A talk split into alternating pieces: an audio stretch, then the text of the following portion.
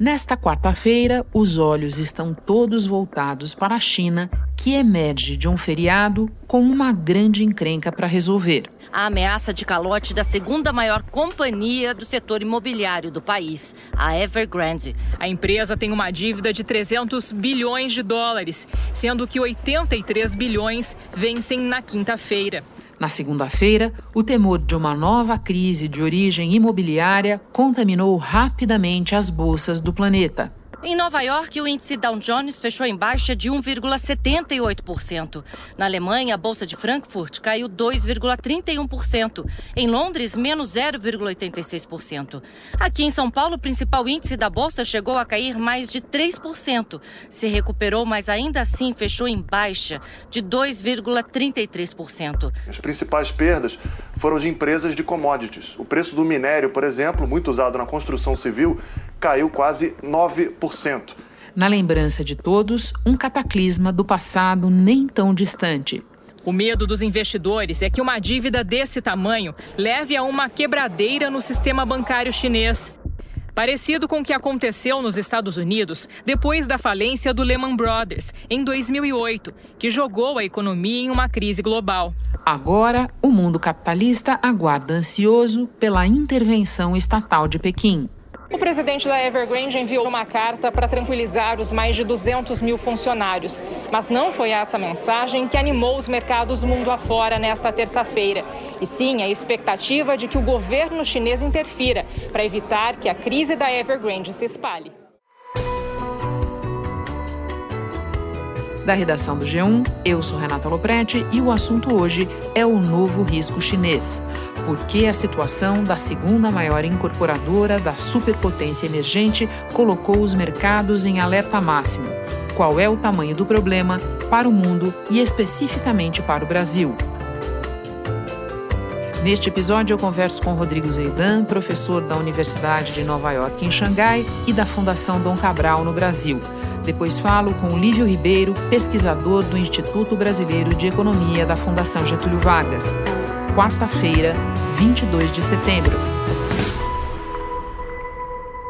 Rodrigo, vamos começar pelo epicentro do terremoto. Pode explicar para nós que empresa é a Evergrande e se ela fornecia sinais anteriores de algum desajuste? A Evergrande é uma das grandes imobiliárias, é, incorporadoras imobiliárias é, na China, também trabalha fora da China, é, da, da, da China continental, incluindo Hong Kong. O que as pessoas têm que entender é que uma empresa, uma, a gente pensa numa empresa imobiliária no Brasil como uma empresa que vai construir um prédio aqui, um prédio ali. Imobiliário na China é uma grande parte do PIB porque a gente está no meio de um, de um processo de urbanização no qual um bilhão de pessoas é, saíram do campo para a cidade nos últimos 30, 40 anos. E ainda tem os 300 milhões para frente. Ou seja, é um setor gigantesco né? E é um setor de ciclo muito longo, no qual é, os terrenos que são normalmente de governos locais, as empresas compram para construir, demora anos até vender tudo e, e o que significa que a, a, empresa tem que, tem que trabalhar muito alavancada. E é esse que é o problema é, no caso da Evergrande. Como ela é uma empresa que tá, ela tem 300 bilhões de dólares de, de ativos e dívidas, e está no país inteiro, é uma empresa que, se quebrar, está pegando dinheiro emprestado de mais de 100 bancos. Entre chineses e estrangeiros, é isso? Mas a maior parte chinês. Entendi. Quando você diz que o setor imobiliário tem um peso relativo importante no PIB, pode dimensionar isso para nós? Já foi 12% do PIB. Cinco vezes maior do que, relativamente do que o brasileiro, para vocês terem uma ideia. Não, aqui essa, essa vila de, de 500 mil pessoas vai virar uma cidade. E aí você começa a ter que construir tudo, né, do básico. Construir prédio para as pessoas morarem, construir a infraestrutura da cidade. Isso é tudo feito de, um, de uma forma muito rápida, porque aconteceu nos últimos 30, 40 anos. E ainda está acontecendo. E é essa a grande questão. Né? Ainda é uma grande máquina do crescimento chinês é, em corporação imobiliária maior consumo de cimento do mundo por uma, por uma larguíssima vantagem, aço, tudo comercial e residencial. E infraestrutura básica. Eu estou em Xangai, que é uma cidade que já é construída, já é urbana, já é, é rica, e nos últimos dois, três anos surgiram novas, é, quatro novas linhas de metrô. Não é quatro novas estações, quatro novas linhas. Você pode complementar essa explicação, deixando um pouco mais claro para nós o que, que significa o imóvel é, dentro da noção de riqueza dos chineses? Quando a gente fala que Xangai é rica, de onde é que veio a riqueza das pessoas em Xangai? Da maior parte das pessoas que estavam aqui e aproveitaram um boom imobiliário da cidade. Dentro da China como um todo, imóvel é visto como o que é que, o que, é que traz riqueza para uma família. Isso significa, inclusive, em casamento. É responsabilidade da família do noivo entregar o apartamento onde a família vai morar. Então você imagina, para o seu filho casar, você tem que ter o, apartamento, o seu apartamento, e tem que ter o apartamento para o seu filho casar. Então isso é muito, muito importante dentro da cultura e dentro da economia chinesa. Entre os credores estão os próprios funcionários que emprestaram dinheiro para a empresa com a promessa de receberem um bônus no fim do ano. Pessoas que compraram apartamentos da incorporadora estão preocupados se ela vai conseguir entregar os imóveis, já que muitas obras em toda a China estão paradas. As ações da empresa na bolsa de Hong Kong caíram 30% esta semana. A família chinesa é a que poupa mais no mundo hoje relativamente à renda, e em grande parte para poder comprar imóvel. Isso causa até problemas sociais. É, você tem uma geração hoje na China de, de que não viveu isso e que está meio desapontada, porque prometeram esse sucesso econômico, mas agora os preços dos imóveis estão altos e como é que eles vão realizar o sonho é, é, de poder casar e ter uma, um apartamento legal e tudo isso, já que os preços hoje aqui em Xangai já são quase preços de Nova York. Isso que você conta ajuda a gente a entender também é, o pânico, o medo das famílias chinesas diante do que está acontecendo com a Evergrande. Agora eu saio da China e vou para o medo fora, para além das fronteiras dela, porque junto com o pânico dos mercados, ao primeiro sinal de que a Evergrande não conseguiria honrar suas dívidas ou o serviço da sua dívida, junto com o pânico veio a lembrança da crise financeira de 2008 e você tem dito que elas são muito diferentes. Quais são as principais diferenças de agora para 2008? Tem um dia em 2008 que é muito importante, que é o dia 15 de setembro de 2008, que é o dia que o Federal Reserve, o Banco Central americano, ele anuncia que vai deixar o Lehman Brothers, que é um grande banco americano, falir. Até então, o Federal Reserve estava atuando como emprestador de última instância. Ele estava atuando, basicamente, provendo liquidez ao mercado sempre que necessário. Aí falia um banco, o Federal Reserve ia lá e, e, e, resgatava os depositantes. A ideia é que é o seguinte, olha, você, você é um banco, você é o, o, o Goldman Sachs, você está você tá muito alavancado, está tomando muito risco. Olha aqui, eu deixei o Lehman Brothers quebrar, então eu vou deixar você quebrar. Para de, para de tomar tanto risco. Desalavanca, empresta menos, segura, então, esse é o sinal que o Federal Reserve queria em 2008, quando deixou o Lehman Brothers quebrar. O Lehman Brothers, quarto maior banco de investimentos aqui dos Estados Unidos, decretou falência. O que começou com um problema nos títulos de hipotecas de alto risco acabou provocando uma crise generalizada no sistema financeiro. Merrill Lynch, Goldman Sachs, Bank of America, AIG e vários outros bancos e seguradoras que antes eram vistos como grandes demais para quebrar, começaram a cair, feito peças de dominó, ficaram a perigo. Isso gerou um pânico global que se transmitiu por mercados financeiros no mundo inteiro. Os mercados de crédito quebraram. E por que, que você acha que não é, não é ou não será assim desta vez? Tem duas razões para isso. A primeira é que o mercado financeiro chinês não é integrado com o resto do mundo. O yuan, que é a moeda chinesa, não é conversível. Os bancos chineses não, tem, não podem atuar simplesmente fora da China como bancos normais emprestando quantias para qualquer, e os bancos internacionais não podem atuar na China. Os estrangeiros não podem comprar ações das empresas chinesas dentro da China. Você tem controle de capitais. Então, isso é o que impede que gere uma crise global pelo lado do, do sistema financeiro. O segundo ponto é que o, o, o regulador chinês que aprendeu com o Lehman Brothers, ele sabe que se ele não entrar como emprestador de última instância, ele pode gerar um pânico local. Mas aí tem uma diferença. Os Estados Unidos, na época do Lehman Brothers, tinham 30 mil bancos. Aqui tem muito banco, mas os bancos são, na maior parte, estatais. Então é, é um pouco mais fácil consolidar uma ajuda ao mercado, uma liquidez. Prover liquidez, o, o sistema, o, o Banco Central Chinês, que é o PBOC, anunciar: não, não se preocupem, a gente vai é, é, garantir a liquidez do sistema, a gente vai de, deglutindo essas dívidas ao, aos poucos. Né? E o governo chinês já, já começou a fazer isso há alguns anos, num, numa ideia de desalavancagem, né, de diminuir o comportamento dos bancos que agressivamente estavam emprestando demais dentro da China. Uma outra diferenciação que você tem feito, e eu que te peço que explique para nós, é a seguinte: a crise financeira, como você está dizendo, ficaria restrita à China. Mas o mesmo não dá para a gente dizer de uma eventual crise econômica. Pode fazer a diferenciação para nós? Crise financeira é pior do que crise econômica. Eu sei que é estranho falar isso, né? A gente está num país que está em crise econômica há muito tempo. Mas com, com crise financeira para o sistema inteiro.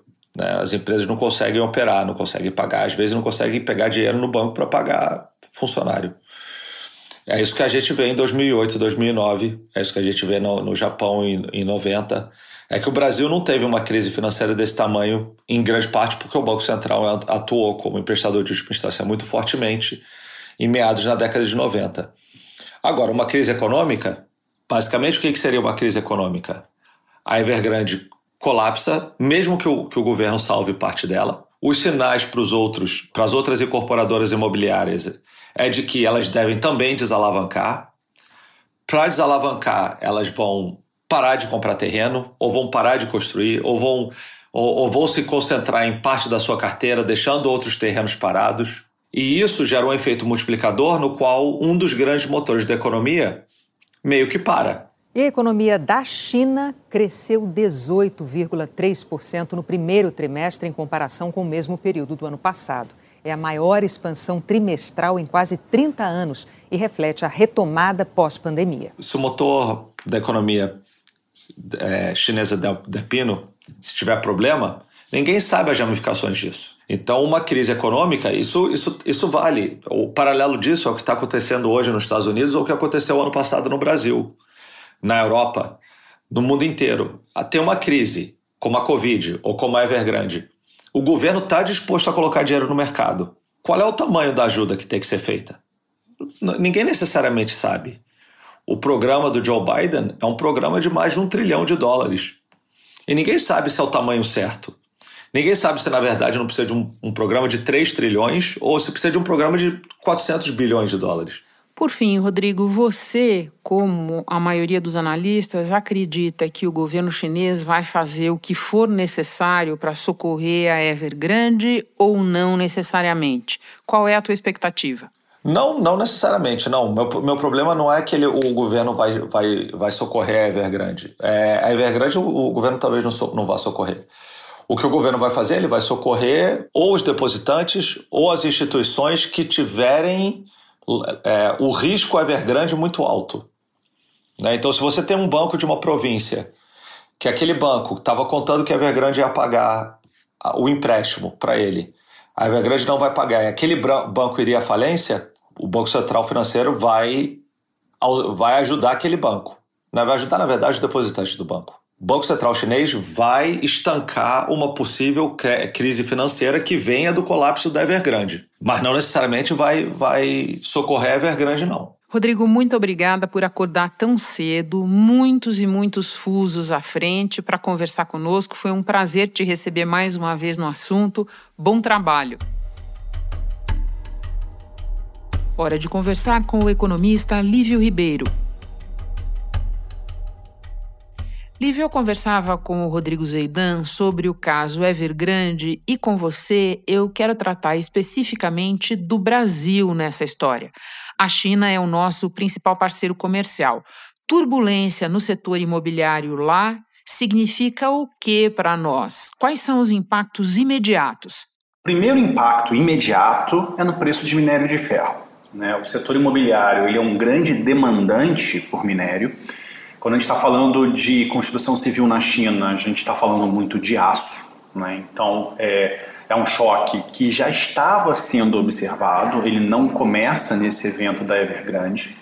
Depois de uma grande aceleração de preços no ano passado, os preços de minérios começam a ceder nos últimos meses e de maneira mais intensa nas últimas semanas. O minério de ferro caiu de 220 a tonelada para 90 a tonelada em dois meses, porque a China resolveu produzir menos aço para diminuir um pouco a poluição por causa dos jogos de inverno. Isso é resultado de duas coisas não só esse choque crescente no setor imobiliário chinês, que culmina agora no evento da Evergrande, mas de fato ele já começa há alguns meses, como também num processo de longo prazo de consolidação do setor siderúrgico chinês. As empresas elas diminuem de tamanho, elas se fundem, muito é, hoje em dia usando a roupagem ambiental, né, de discussão de poluição, é um grande setor poluidor, mas na prática isso é um grande ajuste de excesso de oferta no setor siderúrgico chinês. E aí juntamos as duas coisas: choque imobiliário e consolidação siderúrgica. Menos demanda por aço, menos demanda por minério, preço para baixo. E preço do minério de ferro em queda prejudica quem especialmente aqui na nossa economia? Então, o setor, o setor de construção civil é, chinês ele tem um impacto muito direto no setor de mineração, de extrativo brasileiro. Né? E aí, por excelência, a gente está falando da Vale. Né? Esse setor ele não tem grande peso na economia brasileira. Para a empresa, é, é um choque relevante mas o setor extrativo ele não é particularmente grande no Brasil conta arredondada, um pouco menos de 5% do PIB. O setor inteiro, né? não em específico é, o tamanho de minério de ferro. O que a gente tem de choque importante é, é nas exportações brasileiras. Né? Não os números que temos hoje, mas se olhamos para frente, a possibilidade de embarques de volumes de minério e é, ele cai e com preços é, mais baixos. Uma questão específica no caso da China, que a gente não deve esquecer nunca, é que a nossa pauta para a China é muito concentrada. Né? Minério de ferro, soja e seus derivados, petróleo cru. Essas três coisas elas respondem basicamente por 85% do que exportamos para a China. Entre janeiro e agosto desse ano, agora 2021, as exportações do Brasil para a China somaram 64 bilhões de dólares. Isso representa três vezes mais do que o segundo colocado, que é os Estados Unidos, e quase dez vezes mais do que o que a gente exportou para a nossa vizinha aqui, Argentina. Se a gente pegar a exportação por produto para a China, a gente vende 21 bilhões de soja, nosso maior comprador, 20 bilhões de minério de ferro e petróleo 9, é, 9 bilhões. Então, um choque em minério é um choque relevante nas exportações para o nosso principal parceiro comercial esse deve ser o canal mais relevante se olharmos é, no futuro próximo. Vale fazer uma menção a Vale especificamente na nossa conversa? Desculpe o Vale Vale.